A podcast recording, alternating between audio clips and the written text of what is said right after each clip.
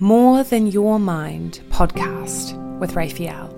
Expand your understanding of holistic wellness with consciousness coach and holistic counselor Raphael as we apply learnings at the forefront of neuroscience, nervous system research, and psychology, coupled with the wisdom of alternative medicine, embodiment, philosophy, and intuition to educate you with practices and tools to manage your anxiety, overcome cycles of burnout, toxic patterns of relating, unconscious coping mechanisms, guilt, fear, and more, so that you can deepen your relationship with yourself and others to feel happier, healthier holistically, and have more confidence to be seen. And welcome to this episode deep diving into what is conscious cognition. What is conscious cognition? So, consciousness is the connection and knowledge gaining of who you are and a deeper connection to yourself so that you can be more deliberate and intentional with what you want to do and where you want to go. Cognition is the activities that go on in the brain. This includes thoughts, feelings, the hormonal process, the synaptic connections that go on. And today we're going to deep dive into how to deepen the conscious relationship with cognition, with your brain, to have a more balanced approach to life and to step away from anxiety. So, if you're somebody who suffers from anxiety in varying levels, particularly if you have high functioning levels of anxiety, so you hold down a job, you do really well, sometimes you find that actually your anxiety has, you know, gotten you to where you are right now but you might be suffering from panic attacks, you might be having trouble going to sleep at night, and you're realizing that your anxiety is stealing your happiness, then this is the episode for you. The vast majority of clients I've worked with suffer from some sort of level of anxiety, from very mild through to severe but high functioning levels of anxiety. So, still holding down jobs or still in, you know, functional relationships, but might be having panic attacks quite regularly, having high levels of you know heart flutters and realizing that anxiety has taken over their life so, before we get into how do we actually process this and move forward, I want to talk a little bit about what anxiety actually is at a cognitive level. Because anxiety is not you. Anxiety is a part of your brain called the amygdala, which is one of the oldest parts of your brain, firing up to create a fight or flight response within you in the, in the presence of danger. Now, back when we were cave people, back before the days of technology and these big screens and big noises and crazy things going on that heighten anxiety, there was always a proportion of the population that had anxiety. This is believed to be a biological imperative that helps to plan ahead and forecast for potential risks to the tribe or to the group. So, back in the day, having anxiety crop up and having these fears and worries and analyzing and thinking about the future actually helps to keep the tribe alive. However, typically with anxiety, the amygdala is fired and we go into fight or flight mode in a situation where there is danger. So when we were cave people, this meant when, you know, a, a, lion was there, our amygdala would get fired, we would run, we would do what we needed to do, and then we would get back into a safe space. Or maybe there was a tribal war going on, and for a brief period, you were in heightened levels of anxiety for extended periods. And then safety would come back, and your brain would start to function without the amygdala being continuously switched on. Now, part of the problem today is that in society and the way modern society is, there is so much in the world that actually fires up the amygdala. And for those of us, including myself, who have a naturally active amygdala, this can mean that it's switched on all the time. Things like traffic noise, high levels of advertising and screen time, fast paced jobs that require hours and hours of work, stressful situations where there's a lot of pressure on finances, on deadlines, on meetings, right? These are all things that can contribute to the brain thinking that there is danger there and the amygdala firing up. Now, this sounds like the majority of people working in a corporate um, or high paced environment, right? So, for those people who have a level of naturally wired anxious brain, it's not unusual that then your amygdala would be fired more and you'd actually be functioning in a fight or flight mode really, really regularly. I'm going to go into what this means at a nervous system level in another one of these trainings. So please jump on to one of the later ones around conscious nervous system to hear more about how that impacts the body. But what we're going to talk about at a cognitive level is that when the amygdala is fired, this actually reduces the function of the prefrontal cortex, the, the front part of our brain that makes deeper decision making, that processes information. This is one of the more modern parts of our brain that separates us from other animals in, in the that separates us from other animals and helps to contribute to our level of intelligence. Now, when the amygdala is fired and we're in a fight or flight mode, that processing power of our prefrontal cortex is reduced. Now, our brains are essentially a computer. They aren't intelligent in and of themselves. Our brain is actually a muscle with a whole lot of synaptic connections that fire off little electrodes that go ba ba ba ba ba and create thoughts, create signals, create hormonal changes what creates the intelligence within us is when we have the connection between our brain, our eyes, our organs, our body that allows us to take action on the thoughts of the brain. Now, there's a lot that goes into contributing to the brain and the signals that are happening within our brains.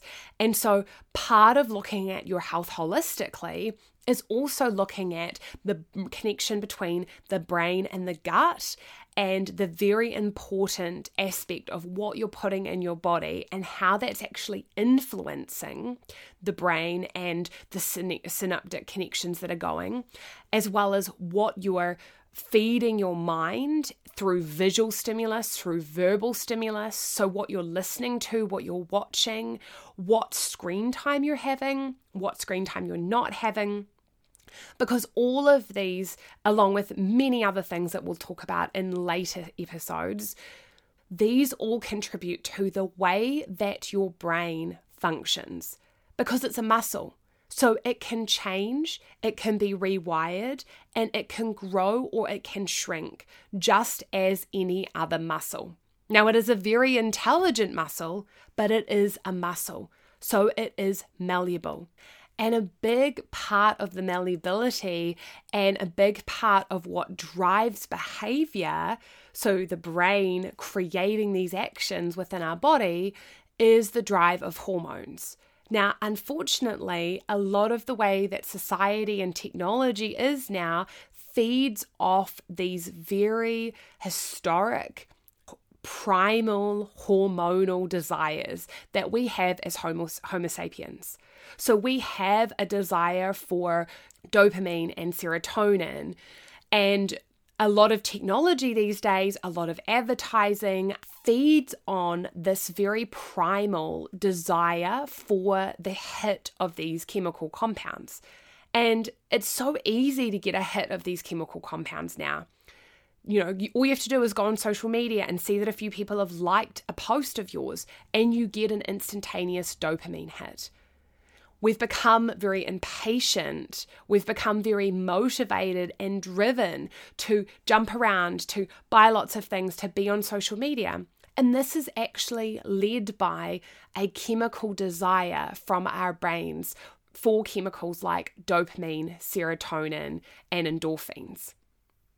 So, a big part of understanding and moving to a more conscious relationship with your cognition is coming to accept that we are all Homo sapiens. We are all human beings who have these desires for these chemical hits. We have a brain that can be molded and shaped and is constantly being molded and shaped by those things around us externally external stimulus as well as the thoughts that circle around in our brains that are essentially like a computer.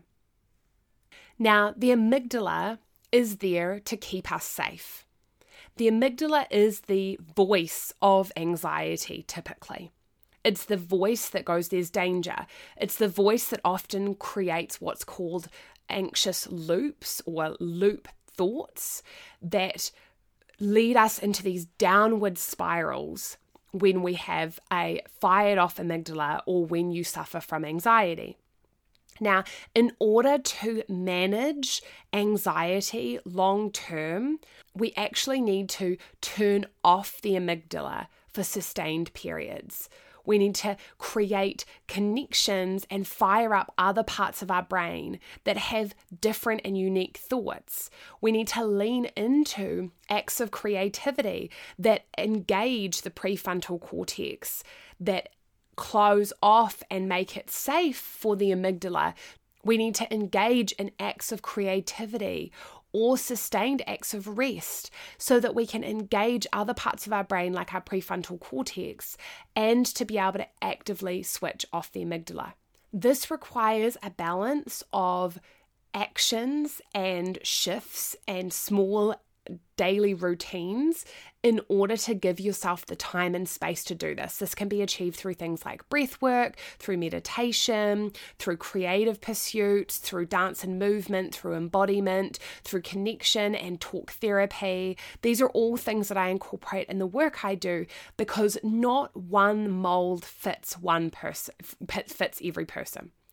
These are all the different tools that I engage with people when they work with me because not one methodology fits every person. You can't use a cookie cutter approach to anxiety and to burnout and overwhelm because for each person there's a different reason that they've been got to this place where their amygdala is so fired.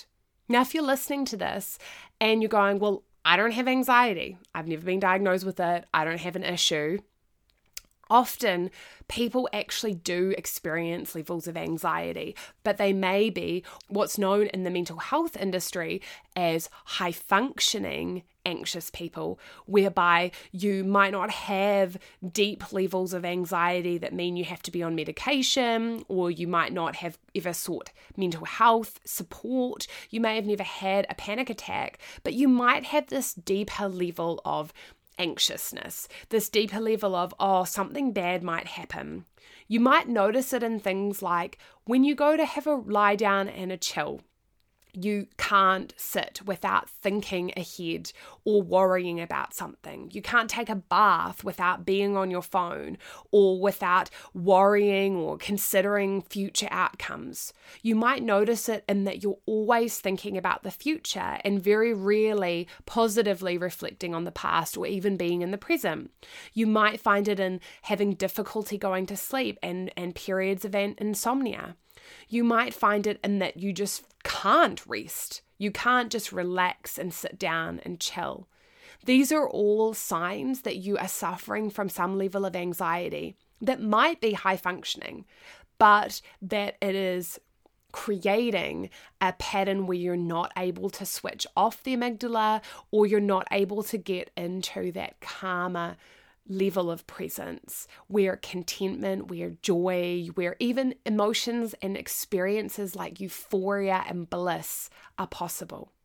I've worked with a lot of people who've spent years in therapy and found that going to a therapist once a week and talking about their issues hasn't resolved their anxiety.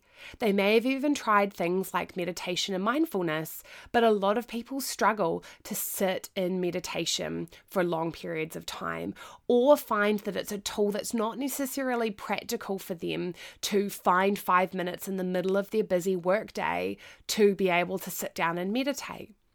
The great news is that there are so many tools and lifestyle shifts that you can make outside of mindfulness practices and meditation in order to reduce your levels of anxiety and to be able to manage them a lot more smoothly.